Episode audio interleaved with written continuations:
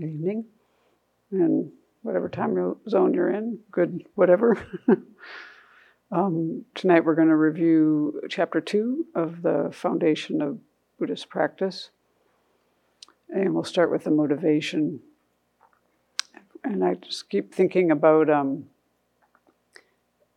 I'm just really appreciative that uh, when I first started going to Buddhist centers, both of them emphasize, I went to two places, and both emphasized learning the 10 non virtues, the things that we need to abandon killing, stealing, sexual misconduct, lying, divisive speech, harsh speech, and idle talk, coveting, malicious intent, and wrong view. We spend a lot of our time learning about what to adopt and what to abandon and we have to look at those and learn about those. And for me, that was very beneficial. It helped me resolve a lot of confusion that I had growing up in our society. And so, as we uh, review this chapter tonight, it's important to think, even though it can be kind of a wordy and heady chapter. It's actually boiling down to our own experience. And so, knowing what to adopt and what to abandon, we have to figure this out uh, what that really means in our lives. And we do this experientially, we do this by learning, understanding the meaning of things, meditating, and we bring this all into our, exper- our own experience.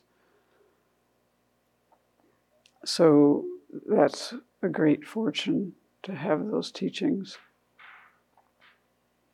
They'll help to us to avoid being born, being born in um, lower rebirths, avoid harming others. We'll actually um, learn a lot about ourselves in the process, and maybe even get to a place where we take a genuine interest in others and learn how to um, how to get rid of our self centered thoughts so that we can actually benefit others. So let's see what we're doing tonight is in that greater context of um, cleaning up our ethical conduct, learning about concentration and wisdom, so we can follow this path to full awakening to benefit all that we meet. And may we have many karmic connections with all beings, all kinds of beings.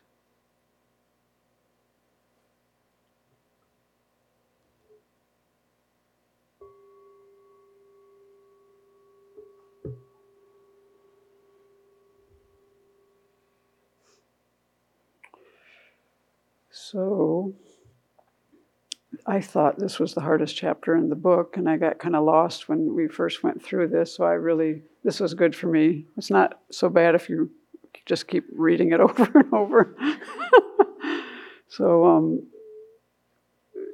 basically, this chapter is about fulfilling our aims. What do we need to do to fulfill our aims? And is that possible? And so most religions are set up in a way where they want to um, bring, you know, accomplish certain goals. And in Buddhism, we talk about nirvana and full awakening, and we have to see if these things are really possible. So we have to actually be able to test the claims that are made, and we have to see if these are accurate and if they're non deceptive. And we have to figure out what to practice and what to abandon in order to attain awakening. And we have to figure out what the heck is the ultimate nature of reality. We have to be able to discern that. So, Dharmakirti said that since correct or reliable cognition is a prerequisite for achieving all human purposes, I shall explain it. So that's what this chapter is about. It's mostly about reliable cognizers, correct thinking, correct thought, correct cognition. And we'll get into that. And we need to understand um, this in relationship to meditation um, because we have to know what kind of cognizer, what kind of mind we have going on in meditation. So, for example, if we figure out something about emptiness or something about subtle impermanence or something like that, we might have a correct assumption. And that's just kind of like nice, but we really need to know if we have a non-conceptual realization. So we need to know these different kind of cognizers. Um, and as we, you will either recall this or maybe learn something new tonight, but mostly I think you'll be recalling things because um, as we go through this topic to see why those, you know, why it's important. But mainly, one more general way to speak about this is we're always swimming upstream in Buddhism. We're always coming up against things that um, challenge our the way we look at the world and even our even what we think about reality. So we're swimming upstream and we need to have the right tools to do that. And what did the Buddha say to do? He said to take an analytical approach. He said, Do not accept my Dharma merely out of respect for me, but analyze and check it. So, this is what led to in Buddhism, like fields of logic and epistemology, which is the, like, how do you know things? And so, um, that's because these are the tools. And so, um, what we're actually trying to do when all is said and done is to ascertain with reliable cognizers. That's like have realizations that are um, with the correct kind of minds, cognizers and perceivers. We, we're going to what are we going to know? We're going to know different kind of objects, like what we talked about last week, the four seals or the two truths, things like that. Those are the things we need to be able to look at these objects and do, as the Buddha said, the way a goldsmith analyzes gold by burning, cutting, and rubbing it. So, what a goldsmith does back in the day, that way of uh, seeing if it was fake gold or real gold or the quality of the gold, is they'd look for external impurities in the gold by um, first by burning the gold. And these were kind of fairly evident flaws in the gold.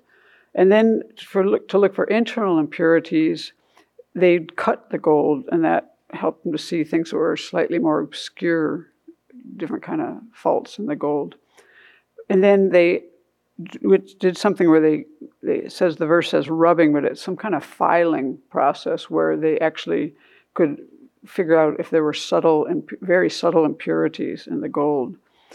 So this is kind of similar to what we need to do in the sense of we need to look for these three kind of impurities regarding incorrect explanations.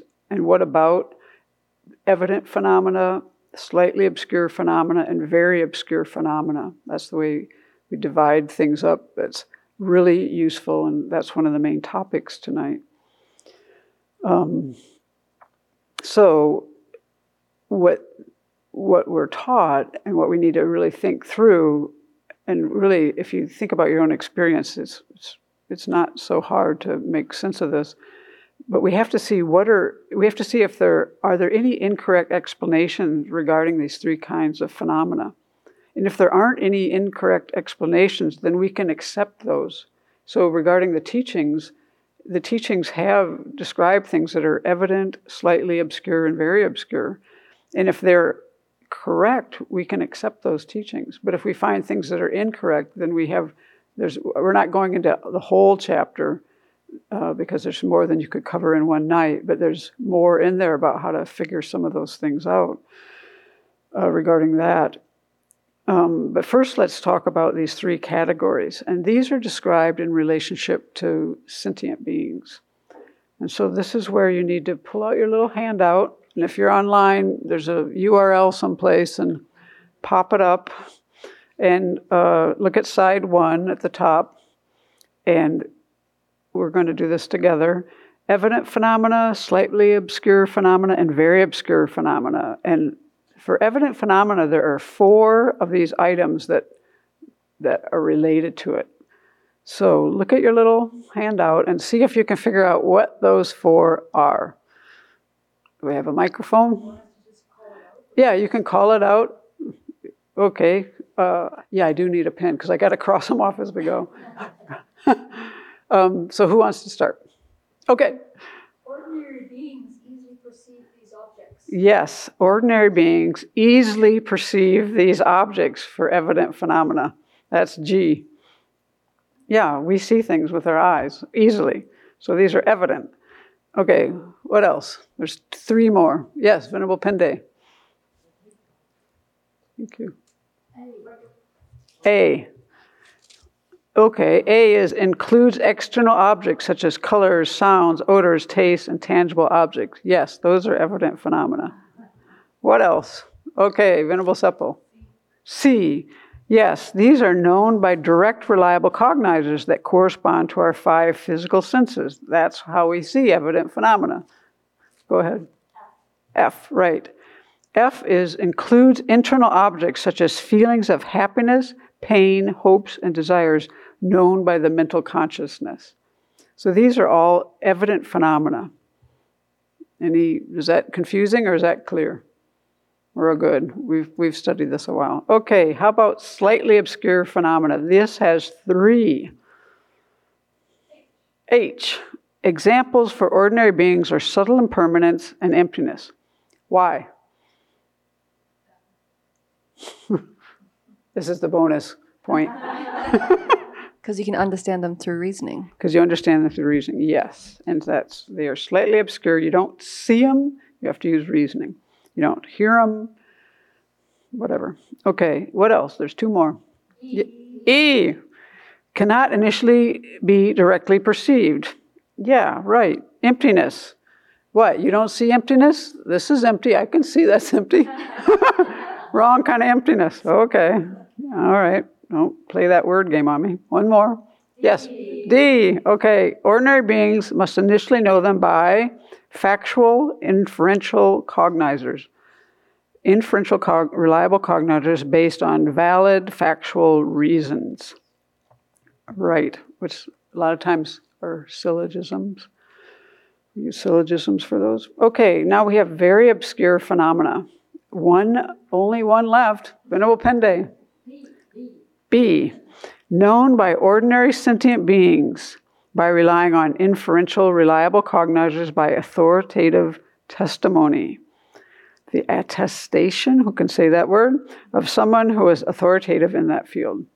Yeah, so we're going to talk about these more, but yes, very good. But let's go back to, um, let's go to, to flip your page, page two, because I, I had to fit things on the pages. And let's just talk a little bit about these three types of phenomena known by a specific kind of reliable cognizer, just so we get this very clear, because this comes up again and again in this chapter.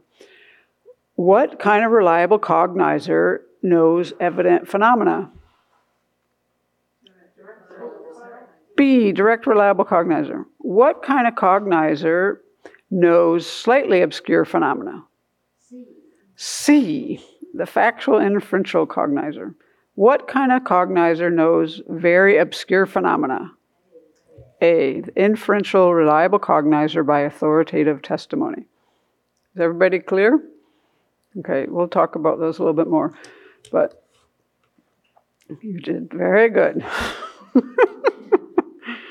All right, so these are three kind of three categories of phenomena, and they are described in relationship to ordinary sentient beings. They're not described in relationship to aryas.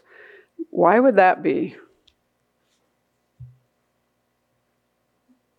What do you think? Why would they not be described in, in terms of ar- ar- aryas? Because we're saying that uh, evident, that slightly obscure phenomena are known, for example, by factual inferential cognizers. Why wouldn't that work for an arya? Yes, because an arya is having direct perception. They're realizing it directly. They're actually using a an evident. Uh, that is an evident phenomena to an arya. It's not a slightly obscure phenomena when they're in direct meditative, when they're having a non-conceptual meditative equipoise on emptiness. That is a direct, reliable cognizer, and that is an evident phenomena to them. So these three categories are described in relationship to ordinary beings. So for ordinary beings, the real the real emptiness is a slightly obscure phenomena, whereas for an Arya, it's a it's a evident phenomena.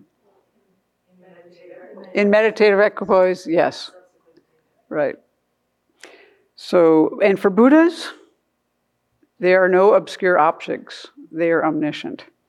So that's how they vary a little bit uh, by the type of person. So let's do a little, there's a reflection on page 20 that we're going to do an example with. I'm going to kind of talk through it. But you can think about this in terms of other things. There are a lot of really good exercises in this chapter, and I would we're going to review the basic information. This is a review. We're going to review the basic information. But then once we've reviewed this, maybe we'll be clearer on it. I certainly was. Then I would say go back and do all the exercises because they're really good questions. So exercise on 20 was make examples of evident phenomena, slightly obscure and very obscure phenomena that you already know. How did you come to understand them? What type of reliable cognizer was involved? And so as we just went through those, yes, direct reliable cognizers, our five senses and our mental consciousness are going to see things that are evident and the factual inferential cognizers are going to be va- based on valid factual reasons. And then there's the inferential reliable cognizers by authoritative testimony, where we rely on somebody who's an authority in the field. But so let's apply this to a campfire. That's what she does in this chapter. And this, this is an example where ordinary beings, the same phenomena, the same object can be all three categories for different ordinary beings, for, depending on their situation. For example, you're sitting at a campfire, you're feeling the warmth, you're seeing the fire. For you, that is a, an evident phenomena. But then your friends are on the other side of a clump of trees, and all they see is smoke. And where there's smoke, there's fire. And they infer that there's behind those trees, there's smoke, so there must be a fire. They don't see it, it's not evident, they infer that. And then you get on your cell phone and you call your friend in New York City and you say, Here I am at a campfire. And for them, that is an obscure, a very obscure phenomena. They don't see it, they can't hear it, they can't feel it, they can't do anything with reasoning, the uh, inference. They couldn't have, it just won't, it's not going to get there for them. They have to rely on you, the authoritative person who knows that you're sitting at a campfire to know that. So they, for them to know the existence of that campfire, no amount of reasoning would prove that to them. So that's a, that's where the, you're just varying the situation, and ordinary beings could have one of these three. So some other examples are like, I actually, I was born at 11:20 on December 5th, I kind of don't remember that, to tell you the truth. but my mom told me that, and for her it was very evident. But for me, it's extremely hidden phenomena, obscure, very obscure phenomena. I don't remember that at all. But I remember what she told me. So for that is another example where it depends according to the situation. I mean, I was even there. but and then like another thing, like. Uh, another example in the book is like all the various stars and planets in our universe. The details of those for us are very obscure. But if you were a little creature on those planets, it'd be evident. So, according to your situation, these things, you know, they change. But they're also, uh, they also, for one, even for one individual, they could, you could go through and have this uh, all three of those regarding an object. For example, if we're an ordinary being and we haven't entered any of the meditative paths, for us, emptiness or subtle impermanence is a slightly obscure phenomena. But when we become an Arya, as we said, that could be an evident phenomena because we'd have a yogic direct perceiver of it. So, yeah. And then another thing that's kind of interesting is to think about when I look at you, I'm looking at Venerable Tsultrim right now, I see your body. For me, your body is an evident phenomena. But the fact that you have a heart is not an evident phenomena. That's something I infer because all human beings have hearts. Therefore, you have a heart. you know, I can infer that. And then the fact, the causes that you have this body, the karmic causes, that for, is very obscure for me, very obscure phenomena, because that's only known by a Buddha. I have no idea how you got into this rebirth. The details of karma is like that's beyond the beyond for me. So let's do uh, one example that I really enjoyed when we went through this chapter, partly because I never think we came up with any answer. But this is on page 20 and 21. This is question number three. And we're going to just see what people think about this. And even if people online have ideas. If you've never been to Antarctica, which of the three categories of phenomena is Antarctica in relation to you? I quite enjoyed this. Do you remember? Okay, so is it very obscure because you have to depend on another person's testimony to know what it looks like? Or is it slightly obscure because you could see like a photograph or a 3D model so you can infer what it looks like? Or is it evident because you saw it live streamed on the internet? okay, does anyone have any thoughts about this? Think about it. Which one? Which which which is it for you? What do you think? Uh, has anyone here been to Antarctica? No. Okay. Close. Close is no cigar. Close, but no cigars. So, what do you think? What do you think, Venerable Tsultrim? The question is Is Antarctica, to you who has never been there, is it an evident phenomena? Is it a slightly obscure phenomena? Because somebody showed you like a map or a model? Or is it very obscure because you have to depend on another person's testimony to even know it's there? Very obscure. Why? You've never been there, so you don't know. So it's not evident. But why isn't? Why can't you infer it's there?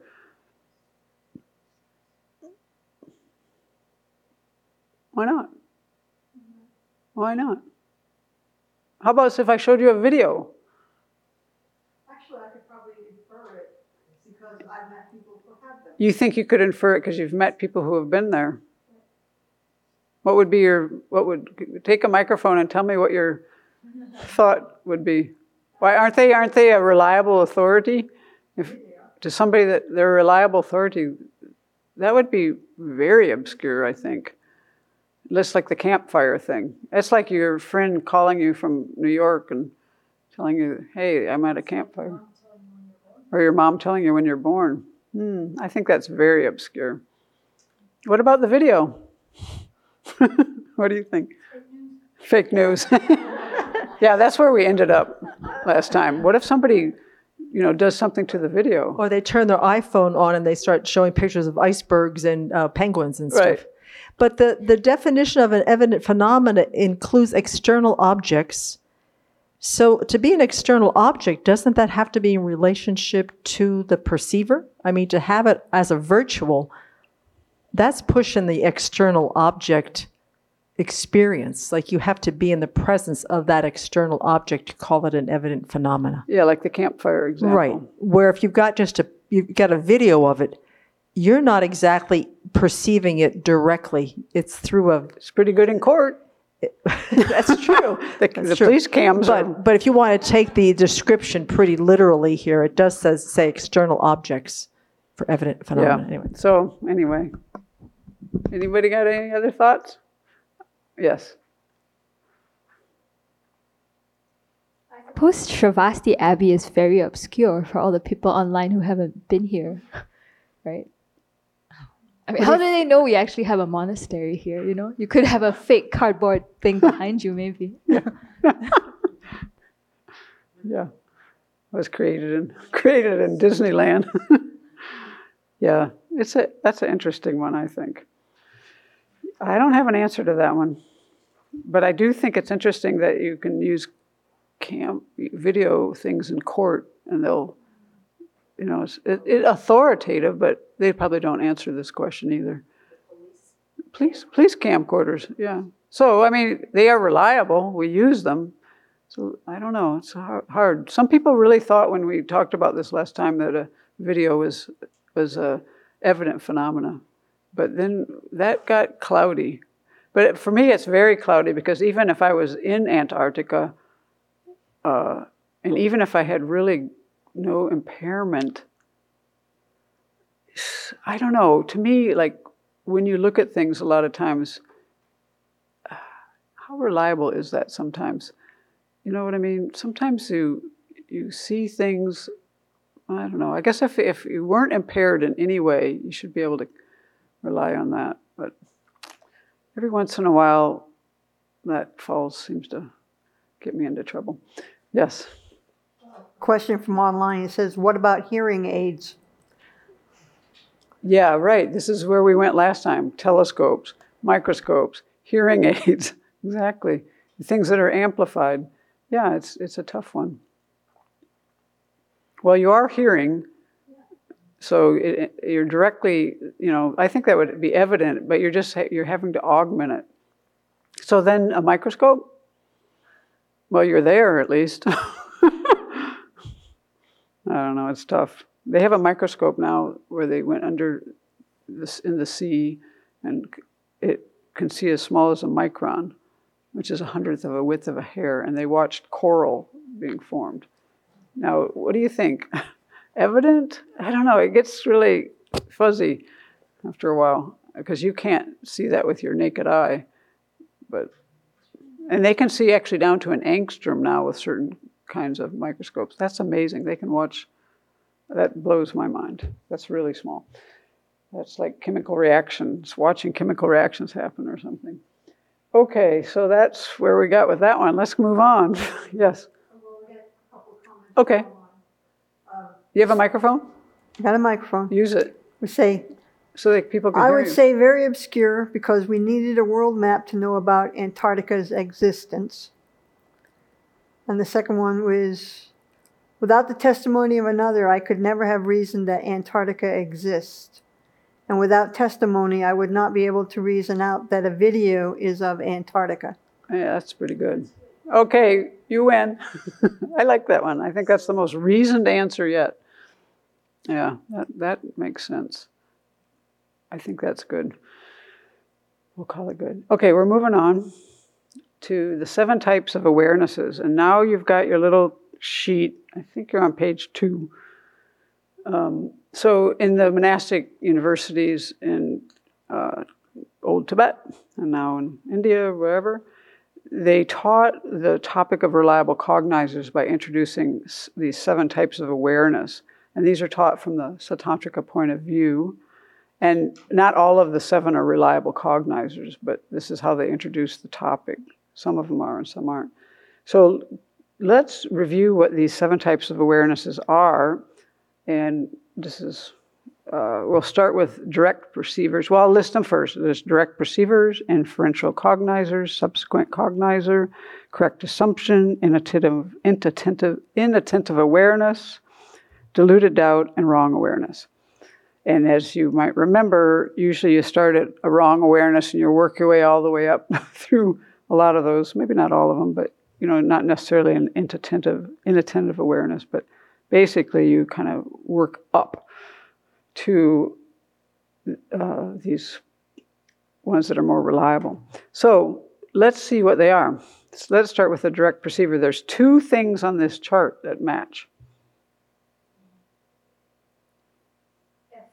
F, okay, an awareness that knows its object directly without a conceptual appearance of its observed object. Yeah, right. A direct perceiver does not have a conceptual appearance or a generic image, it sees its object directly. Uh, what else? There's one more. C, yes, a visual consciousness of dew drops on green grass. Okay, how about an inferential cognizer? There's two. J, right. An awareness that correctly understands its observed object through a conceptual appearance, a mental image of the object, and by means of an inference. And there's an example. Right. K. The conceptual consciousness realizing subtle impermanence generated as the culmination of a process of reasoning which was produced in dependence on a correct sign acting as its basis, sign or reason. Okay, that's right. Now we're going to subsequent cognizer, and this one has three. D, right. The second moment onward of a sense, this is an example of a subsequent cognizer. The second moment onward of a sense direct, reliable cognizer of blue. So you have a direct sense, you're seeing blue with your eye consciousness. You have a sense reliable cognizer of blue. The next moment, you have a subsequent cognizer of that. There's two more an example and P, right.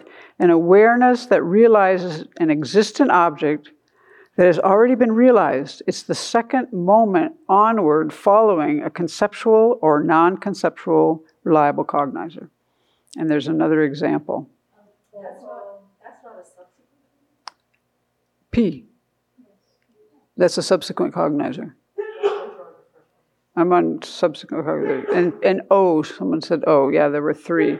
So another example of a subsequent cognizer was the second moment onward of an inferential co- reliable cognizer, realizing the emptiness of the person. So there you can see that there are both conceptual and non-conceptual subsequent cognizers. Whereas like the direct perceiver, completely non-conceptual. The inference, inferential cognizer, conceptual. The subsequent cognizer, you can have either. Okay, now a correct assumption. There are two here. One is an example, and one is more like a description. E, right. A conceptual awareness that correctly apprehends its object as a result of having read or heard an explanation of it, but does not fully or firmly grasp the meaning or conclusively ascertain its object. So you've read something, you get it at that moment, you know, you're understanding it correctly. But it's it's not it's not like you've uh, thought about it. It's not like you really have delved into it. You could probably forget it in the next moment, actually, you know, for briefly, you know, but you haven't fully grasped the meaning of it. You haven't ascertained it. So it's not stable. So, what's an example here? Q, right. After learning a new topic, we have a correct general idea about it. But because we don't ascertain the meaning or our understanding is not firm, and we could change our mind later. So, you know, you could say the words and have a general idea, but you really haven't, you haven't really grokked it. And you haven't made it firm. And you could easily get knocked off that. And this is what Venerable uh, always has said that Geshe Sonam Rinchen always said to them when they would laugh at some of the uh, non Buddhist schools. And actually, a lot of the stuff we're learning comes from these non Buddhist schools um, about reliable cognizers, which we'll see later on. Um, but if you had somebody who was really uh, could explain things in a real uh, clear way, you might adopt some of those ideas that could be wrong. You know, he always really, she's told us that story many times. So that's where you can get knocked off these things because you really haven't delved into them. Okay, the next one is an inattentive awareness. This has two. H, right. A direct perceiver to which its apprehended object clearly appears but is not ascertained. Okay, and there's an example. What's that? In, right. While engrossed in watching a movie, our auditory consciousness hears the voices of people near us. But later, we cannot say with certainty that people were speaking or what they were discussing. Because our eye consciousness, and we're just, we're focused on one thing and we kind of like, yeah, yeah, but we're not really attending. It's inattentive. You might be able to say, I heard something. okay, now we're moving on to deluded doubt, and there are two. A, right, an awareness that vacillates between two or more options and is inclined toward the wrong conclusion. Exactly. Not, not something that's going to help you in the long run. And an example. L, right. A mind that wonders whether or not future lives exist and thinks that probably they do not. It's a mind inclined towards the wrong conclusion. But you're not, you know, you're just not, you can't, you haven't decided. Whereas now we go to a wrong awareness. This has four items three examples and one description. Okay, we'll start with G. Either a conceptual or non conceptual consciousness that incorrectly apprehends its, ob- its observed object. Okay, let me say that again. Either a conceptual or non conceptual consciousness that incorrectly apprehends its observed object.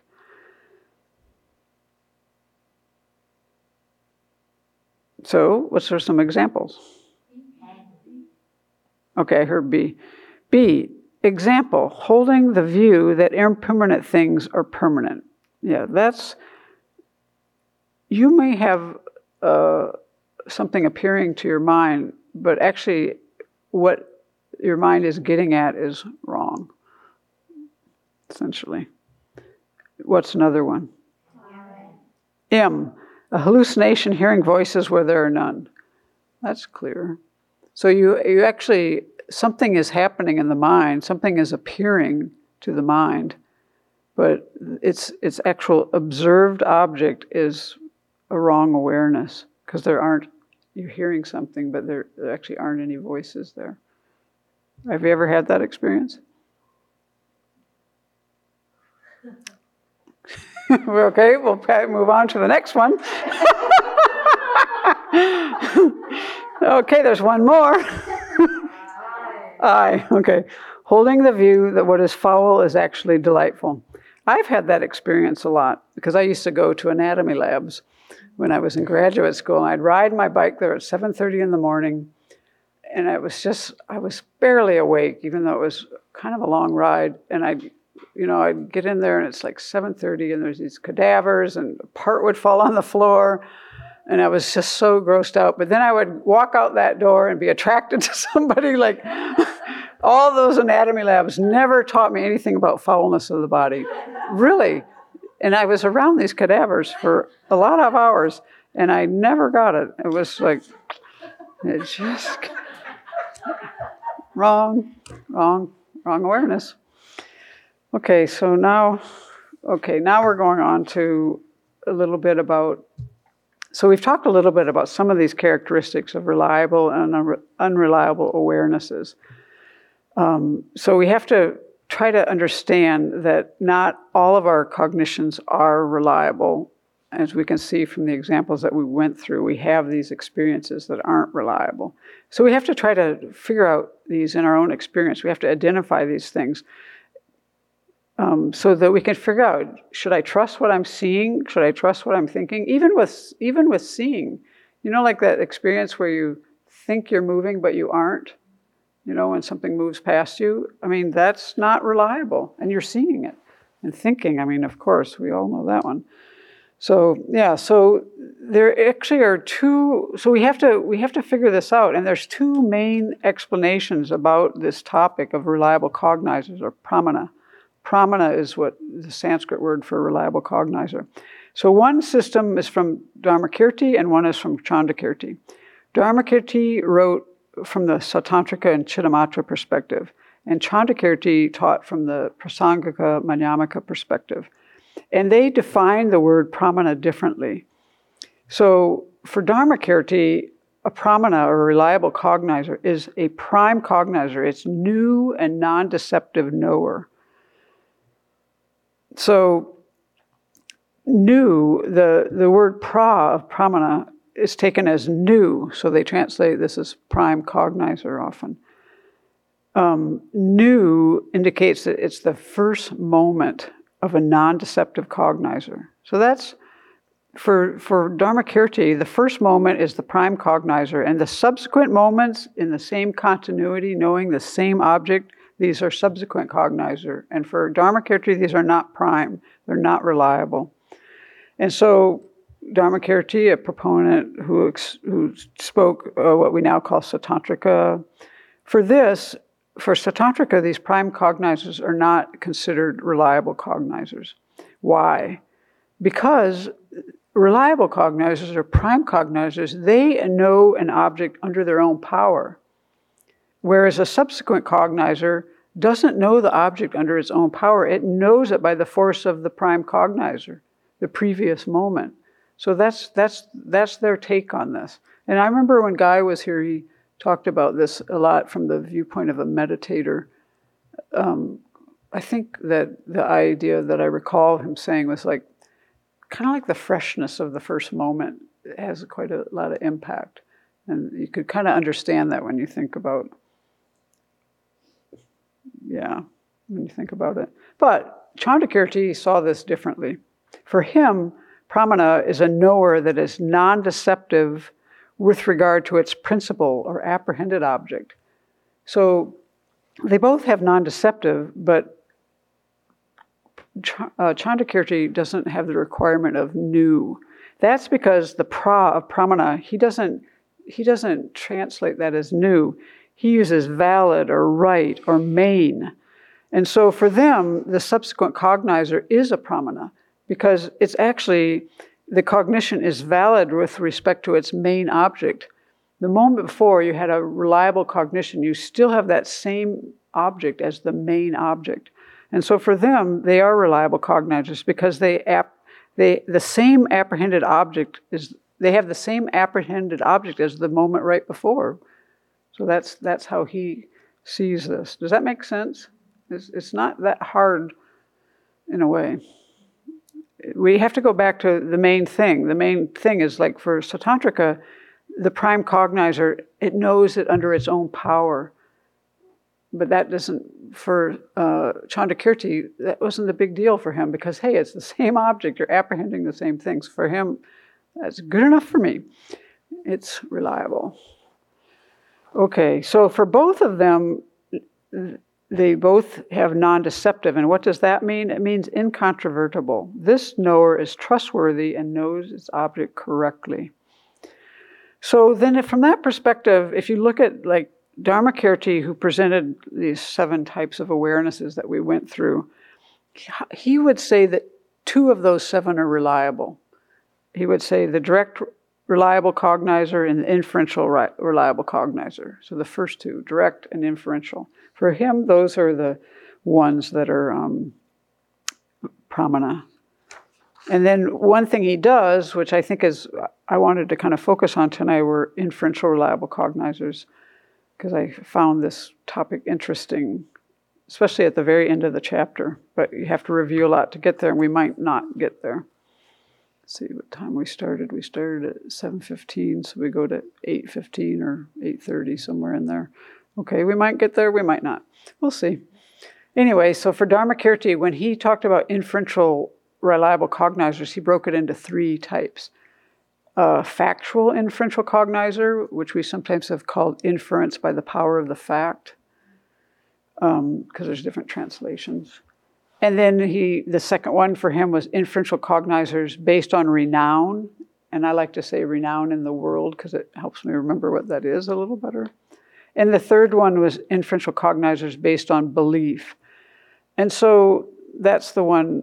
So let me, I'm going to give the definitions of these. And um, I think what I wanted, what I came out from this with was a much clearer understanding of what Dharmakirti and Sautrantika think and what Chandrakirti thinks, so that I got really confused on when we went through this when she first taught it.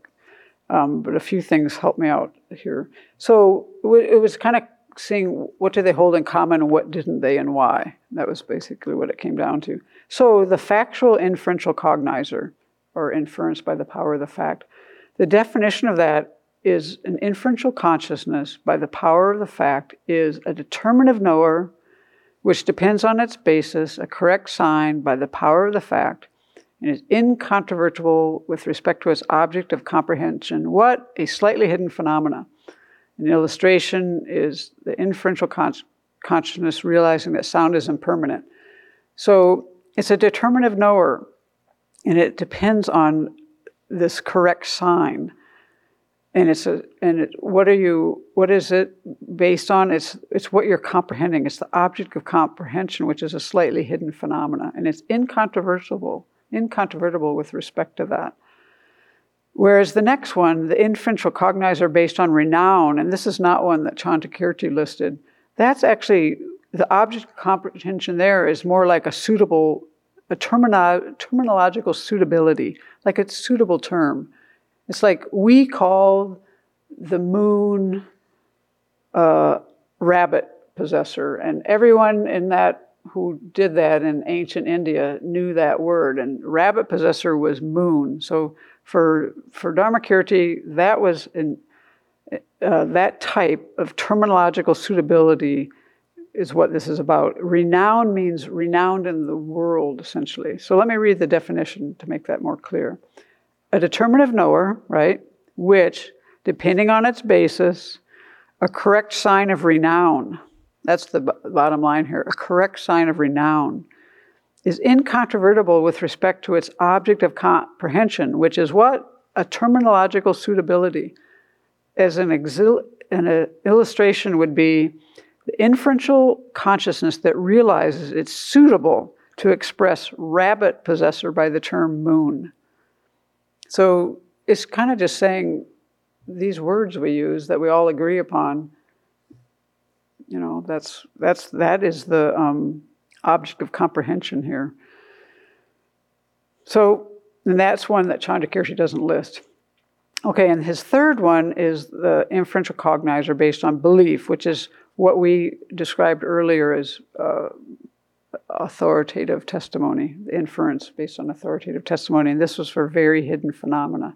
And this, an illustration of that would be like the scripture from Nagarjuna, where he says, from giving resources, from ethics, a happy migration, is incontrovertible with respect to the meaning indicated by it. So for some person, that's going to be, they'll have an inference about this. They will get to a place where they rely on this through the scripture, something that is very obscure phenomena, and they will come to an inference where they know that. And Venerable Chodron is always a little hesitant about this one, but I actually think it makes sense to me um, that that you could get to a place where you would know something. But I can see her hesitancy. I think I think her ideas are make sense. Yeah, use a mic I'm really puzzled on this one too, but it, it just is just my thinking is that um, Dharmakirti spends the entire second chapter with a zillion proofs about why the Buddha is a reliable right. being. Right. On on the eh, realizing that on that basis, then it seems to me that the inferential cognizer based on belief, if you have that realization have followed all the logic to to yes. take the Buddha as that reliable being, then Right. the authority is unquestionable. Right, I agree, and that's why um, in this chapter, which we aren't going into tonight, they talk about the three ways of looking at Scripture for evident, slightly obscure, and very obscure phenomena, because they have criteria that you need to satisfy to make that happen. And so, as Venerable has said many times, the Buddha knew what he was talking about, and because you can rely on the things that you can grok, you can kind of, you know, like explore the possibility at the minimum that maybe some of this other stuff holds true too, even though you don't know it yet. And that's where we need to have some, I think, faith based on reasoning to move forward so that we can generate wisdom. If you don't have any faith, as Nagarjuna says, you just can't get anywhere. Faith, faith is first, but wisdom is foremost, or something like that, is the meaning of what he says. Yeah, so anyway, th- those are interesting, I think, to think about because this is the level that we're working at for a lot of things. So understanding inference is important. So, okay, of those five, of those seven consciousnesses, those first two were reliable, but for uh, Dharmakirti, the wrong consciousness, the doubt, the subsequent cognition, the correctly assuming consciousness, and the inattentive consciousness, none of those were considered pramana or reliable cannot be trusted. And that's really something to think about. And Venerable asked a lot of questions here that I think is worth doing, like, why not? you know, and she, if you read the chapter, she gives a lot of examples. So I, I, once you, I would spend more time with that. But I'm going to move on to Chandrakirti's four types of reliable cognizers because this is where I got kind of confused last time, and it makes more sense to me. And I, I think the footnote helped me the most. Um, in the footnote around, around this chapter had to do with the fact that these four that he mentions were actually things that were held by non Buddhist schools. So this predated him, essentially, or was these concurrent? I don't know. But in ancient India, both Buddhist and non Buddhist schools accepted these. So, for instance, the Vaisheshika, Vaisheshika school, which is a non Buddhist school, they already accepted direct perceivers and inferential cognizers as reliable. And then the Samkhyas added to that reliable cognizers depending on scripture. And then the Nyaya school added reliable cognizer using an example or an analogy. So let's list first. Now you need to look at your chart. Uh, I think this is on the bottom of page one on the handout. This is a chart from Venable's book, from this chapter, of the reliable cognizers and unreliable cognizers according to Chandrakirti on page 26. And on the left side, it has the reliable cognizers. Basically, he has four, right? And they, they boil down to two direct reliable cognizers and inferential, but he splits out the inferential. So he comes up with a list of four, which is what they had in these non Buddhist schools and early Buddhist schools as well, apparently. And then one thing that he does is under the direct reliable cognizers, which you don't have on your chart, but I have on mine because I'm up here and I can't, I have to have the footnotes, is that a direct reliable cognizer for Chandrakirti also includes the subsequent cognizers, and that we'll talk about. And, so, and the unreliable ones, he's the same as uh, Dharmakirti, except for one. The subsequent cognizers is where they differ in one way. So for the unreliable ones, just like Dharmakirti, wrong awarenesses and deluded doubt and inattentive awarenesses and correct assumptions are all unreliable for both of them. But when you go to the reliable ones, Dharmakirti did not have uh, reliable, number three, reliable cognizers based on an example. So this is, uh, and remember, he had one based on renown, and the other two were the same. So that's where they had some differences. And so we'll go through these a little bit. That chart will be helpful still. So we're on the direct reliable cognizers on that chart by Chandrakirti. That here. So this is where the words get funny. Okay, so we've talked about this a little bit already. These are cognizers that know their objects that are evident phenomena, as we've said. They know them directly, they know them non deceptively. And for Chandrakirti, they're not depending on a reason or a logical mark. So, in, so this is where they this is where a big difference is. For Sautrantika, the direct indirect perceiver means without a conceptual appearance. But that's not what it means for the Prasangika. The direct indirect perceiver means not relying on a reason for them. So this is one of the main differences. So that's if you can kind of remember that. Direct perceiver for Sautrantika means no conceptual appearance. Direct perceiver for Prasangika means not relying on a reason. So for an example of the of a direct reliable cognizer, as we said, if we have an unimpaired eye faculty, we can see blue. We will have a non-conceptual, direct, reliable cognizer. And another example would be, this is now just for Prasangika, the subsequent cognizer is also a direct, reliable cognizer. This, so, for instance, a consciousness correctly remembering a conversation we had yesterday Okay? So they call that direct. It's a direct, reliable cognizer, even though it's a conceptual memory of the conversation. So remember, subsequent cognizers can be conceptual and non conceptual. But for Prasangika, they are direct. Why? Because it's not relying on a reason. So it's a direct, reliable cognizer. I'm taking these words right out of her book. I cut and paste everything. I'm not making any of this up. I'm just explaining it. And I have different colors for things so I can keep track of things. So, yeah, and that when you go back to where they differ, it, it all makes sense. You can call it direct. Why? Because it's not relying on a, on a it's not relying on a reason. It doesn't matter that it has a conceptual appearance. It can still be called direct because it's not relying on a reason. Why? Because it's a subsequent cognizer. The cognizer before it was the one that was uh, was uh, conceptual. Yeah, it might have been conceptual. Well, it might not have been. If you had a conversation, you were hearing it. It could have been direct, but then you're remembering it, and that's conceptual. But because it's subs- a subsequent cognizer and it follows that, it's by the power of the previous one. You know, it doesn't have to be under its own power. Why? Because you're not a Sautrantika now. You're wearing your Prasangika hat. You're not relying on a reason. So you're good. You can call it direct. It, uh, it, it doesn't have to, because we're not talking about inferences. We're talking about direct, reliable cognizers. Yeah. Well, I don't know if I can answer, but you can ask.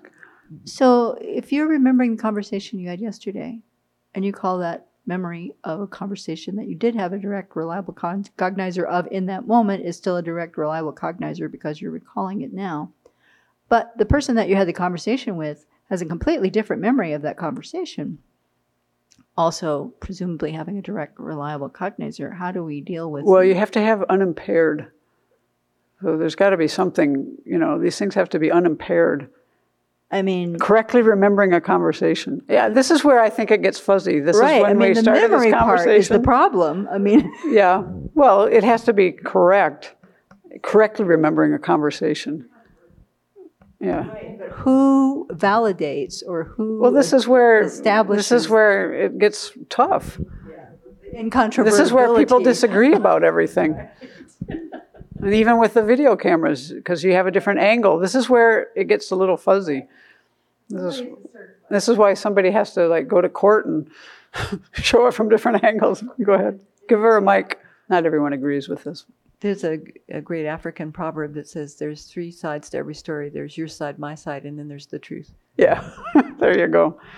Okay, let's go on. Another example of this direct reliable cognizer, according to Chandrakirti, is, and mo- many scholars would agree, not all, that the second moment onward of inferential cognizer realizing impermanence. An inferential cognizer. So now that's got a conceptual appearance to it because it's inferential, right? And it's realizing impermanence. And that, but the subsequent moment, the second moment of that, is a direct reliable cognizer because the first moment of that inferential, the, unlike the first moment, it's not relying on a reason. That's the comes down to the same thing. So it is a direct reliable cognizer, but it doesn't directly apprehend. That's where the words get screwed up, and I don't want to spend too much time on that. To directly apprehend something, it has to be non-conceptual. So you have to be careful. It's it's a conceptual consciousness, so it doesn't directly apprehend, but it is a direct, reliable cognizer, and that's how the language goes, my friends. That's a cut and paste. and that's where we always get mixed up on this, but we have to we have to we've heard this at least 5 times since I've lived here. So we have to start learning it. Maybe by the 6th or 7th. I don't know. Okay, so that was the general topic of direct reliable cognizers. Okay. Um, so then there's all these other ones under here where they, he breaks it down sense ones, mental ones, and yogic direct perceivers. And some examples, sense ones we know, but some examples of mental direct reliable cognizers are like clairvoyance, or even the consciousness that knows our, knows our feelings of happiness and pain. And then the um, direct one, this is where, this is what we want to go to. This is where we have to have the unity of serenity and insight, a union of serenity and insight, which is a, and we place that on something that is meaningful, like the Four Noble Truths or um, the 16 attributes of the Four Noble Truths or emptiness, and we realize it directly. This is how we overcome our defilements. But I'm not spending much time on that. I'm more interested in the rely in the inferences. So, So the second one we've talked about already that Chandrakirti had. We're now on the chart, back to the chart. Number two, inferential reliable cognizers. We've talked about those pretty much. Um, an example would be a syllogism. Consider the person. She does not exist as a permanent, partless, under its own power, soul or self, because she depends on her body and mind. So if you know that the person depends on her body and mind, I think we know that, then you can, that's the reason, that depends on her body and mind, and the person is the subject, then you can come to the place where you understand this thesis at some point. Consider a person, she does not exist as a permanent, partless, under its own power, soul, or self. Because. So you can get to the place where you actually know that incontrovertibly with the inferential reliable cognizer, which is slightly obscure. So you need to have reasoning. And then the third one, which is I, to me super interesting, um, the, the, reliable. This was one that Dharmakirti didn't have, but this is what I feel like most of my education was in in science related stuff, which I had a lot of physical therapy, any of that stuff was reliable cognizers based on an example. They realize their objects, which are slightly obscure phenomena, by understanding something that's similar. So you're, it's like you have a model. I've read so many books with diagrams and pictures and this, how the atoms are working, how the, I was a physiology major, how everything is working, what the anatomy is even, you know, pictures, pictures, diagrams, diagrams. And so you have these diagrams that are giving you some information that's similar to what, it, what really is there. Now, if you're a surgeon, it's pretty direct. But if you're not a surgeon and you're dealing with people's anatomy, I'm not cutting them open, but I'm, I know these things from books and diagrams and pictures and blah, blah, blah. So all those are um, reliable based on an example. And this was really strong for me once when I realized that um, I completely believed, I mean, like 12, 13 years ago, I remember thinking this. I completely believe in the muscle contraction theory, completely believe in that theory. But I've never seen any of it happen. Zero. I learned this all from books and diagrams, and I had to learn that a lot of times. It's a big test question. They test you on all the, all the molecules and all of this and that. And then you work in a job where you're working with people's muscles and they're spastic and they're flaccid and they're paralyzed and they're weak and strong and this and that and spasms and whatever it is, and they take muscle relaxers and they feel this way, and they don't take muscle relaxers and they feel that way. And I mean, there's just all these tangible stuff. And then you have this theory. And I realize I completely believe that. And that is something that I never saw. And I completely believe it. And it's based on this. Since, you know, there's similar characteristics of the model or the diagram or whatever. And for actually in India, uh, I think the Buddha told this king to give this other king a gift. He, he had to give him something really valuable, and he didn't have anything right. I don't know. He, somehow he asked the Buddha, and that's how this happened, where uh, a king was given a painting of the Wheel of Life, you know, with the 12 links and all that. And it shows the different classes of beings and everything. And from that, it shows how you take rebirth, right? And from that picture alone, this king understood dependent arising. And then from that, he actually had an understanding of the lack of inherent existence, according to our book. The Venerable said, I wasn't there. I'm taking this one on testimony. but we're, you know, we're always told about the thing with the reflection in the mirror. This is another one by example where, you know, um, okay, here's like this. A face in a mirror is evident, right? And, but emptiness is slightly obscure. But we use this example, something evident, to get to something slightly obscure. So when an intelligent disciple whose mind stream is fully ripened, fully ripened, a lot of these inferences, they don't come out of nowhere. They're based on a person having a lot of background.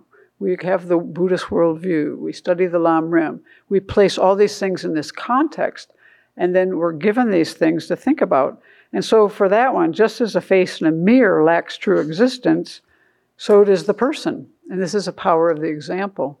And this is where the context really matters because she uses an example about uh, one about death, and I'm thinking, yeah, think, you know, something like uh, the person dies because they are born. That was the syllogism in this chapter. And I'm like, and that's going to lead the person to think about rebirth and getting out of cyclic existence. I'm like, well, not most of the people I know. you know, it's like the person dies because they are born. Well, I know a person is born, so the reason I've got, and I probably am going to figure out that I'm going to die, but it's not necessarily going to make me think about getting out of cyclic existence. So this is where you know to be a, a qualified disciple, you know, to be the a suitable subject for what we're trying to learn from these things. These things are in a context, right? And that's one of the points in this chapter. Okay, so we're running out of time, so I want to go to the very end to, um, oh, oh, the last one is the reliable cognizers based on authoritative testimony, which we've kind of covered already. There wasn't anything really new in there. Um, and then we all know enough about syllogisms to understand the language of syllogism. So I want to go to the very end of, near the end of the book. I don't remember what page this is, but it's a part called Inferential Reliable Cognizers in Meditation. And I found this really interesting because she goes, talks about the four establishments of mindfulness. And you have to have all this terminology and understanding for this to kind of make any sense, really. But okay, the topic here is inferential reliable cognizers in meditation. So we we have so many people that you know where what what they're writing here, what His Holiness is writing here, what Chodron are writing here is like the pushback. We're pushing back against people who think that analytical meditation is not experiential. That's what's happening here. And so, okay, so she starts by explaining, or His Holiness, that we have these two basic kinds of meditation. We have um, stabilizing meditation and analytical meditation, or serenity and insight. And a lot of people don't get that inference is not just mere intellectualness, you know, like discursive thought or something. It's, it is related. What it leads you to is an experience based insight. That's the point. And so, and actually, these kind of factual inferences can have a very profound effect on our mind, as Jeffrey has said many times. We can cho- totally change our outlook on things. Think about these things that, that all these things that we've learned already that non Dharma related, where we're doing this by inference and we have totally affected our lives by these kind of things, you know, in your careers and your, you know, your daily life, whatever. So th- that's important to understand. And, and then what I really liked is that she talked about this that we don't even have to consciously state a syllogism. That's where she talks about the four establishments of mindfulness. So we are using a factual inference in, developing insight through analytical meditation, and we're not necessarily stating a syllogism to ourselves. For instance, when we establish mindfulness on the body, we aren't necessarily saying at the beginning of that meditation, the body is unattractive because it's composed of unappealing parts. Okay, we can see when we look at the 32 parts that these are kind of unappealing. We get the body has unappealing parts, but we don't get that it's unattractive. Bhikkhu Bodhi really made this really clear. It was so funny many years ago. He said, Think of someone you're attracted to okay, so he was talking about a guy who was, and he mentioned like a, like a Miss America or something, whatever. Think of someone you're attracted to. You see them, they're attractive, right? Now, tear them apart and put all their parts all over the place. And it's like everything, everything about those parts is gross. The blood, the this, the that, the organs, the skin is like peeled off, the eyeballs are tossed over there. It all looks, it's kind of unattractive. But as soon as you snap that back together, boom, they're attractive again. and I was like, yeah, true. That's how it works. So we have to kind of bust through this uh, kind of um, what are these one of these distortions that we have. And we don't necessarily do this in that meditation by stating the syllogism to ourselves. We actually just look at the parts with strong mindfulness, and of course we're we're we're steeped and marinated in the Buddhist worldview, and we naturally come to see that it's unattractive. Why? Because it's composed of all these unattractive things. And so this can be an inference that has a very strong effect on your mind. and it, it will affect how you relate with others. It might even lead you out of cyclic existence, and you haven't necessarily stated yourself a syllogism. Same thing with feelings, like the feeling, the syllogism. Consider feelings; they are dukkha, unsatisfactory in nature, because they are under the control of afflictions and karma. So if you if you meditate on uh, four establishments mindfulness and you meditate on feelings, you just start to see you know, you'll start to see this that, wow, these are under the control of afflictions and karma. They're just like coming, going, coming, going, coming, going. It's like, it just is crazy. And, and the fact that they don't stay is really a drag when they're pleasant. And, you know, I mean, it's just, so this will come to you. It will lead you to that, that there's no purpose to cling to these things. They're just coming, going, coming, going, and like they're just popping up. And yeah, and so not to be so identified with them and so attached to them because they're just so transient like the you know the thing with the bubbles of water that's what they say that the analogy is feelings are like water drops making these bubbles and the the bubble from a drops of rain are so transient and that's how our feelings are. If you watch them they're just they're hard they don't they don't stay. So why be so clinging to them and that's what it goes on to. And then in the end of the chapter, she takes the same kind of idea and applies it to Lam Rim topics. So Mark, your homework to end tonight, we're just going to give people homework, is to think about one of these two questions from everything we studied tonight.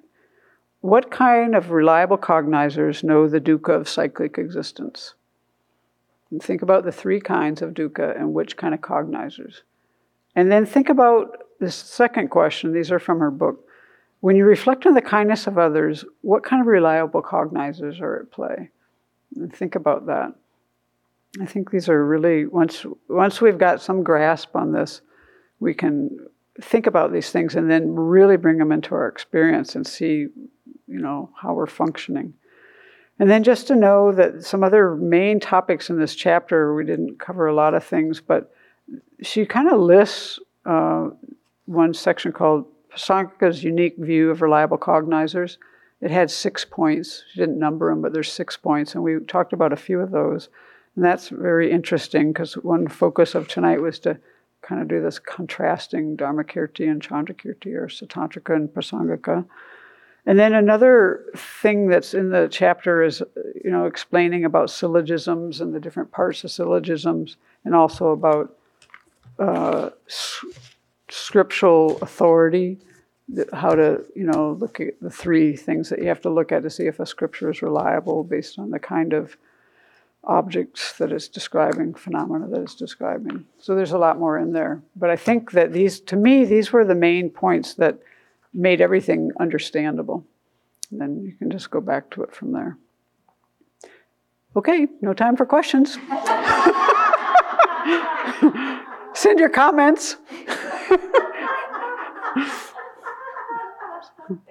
You're welcome. Yeah. Yeah, I'm, i had to sort that out because I was so confused when we went through this last time. 2018. Lost. And it helped to read this footnotes, I have to say, to understand that Chandrakirti was just in a milieu where these were what people were talking about and why it, they thought about it differently. Well, who knows? They have different ideas. Okay, so um, back to where we started, we need to figure out what to adopt and what to abandon. So let's take our merit of thinking about this topic and um, dedicate it for our full awakening so that we can actually, step by step, um, rely on our qualified teachers all the way to full awakening so that we can actually benefit beings and remove every being from every kind of suffering. So much going on in the world now, so evident and various creatures, human, non human, we need to really um, dedicate for full awakening so that we don't um, lose anything that we're putting into our mind stream. We, we need this to carry forward in a big way.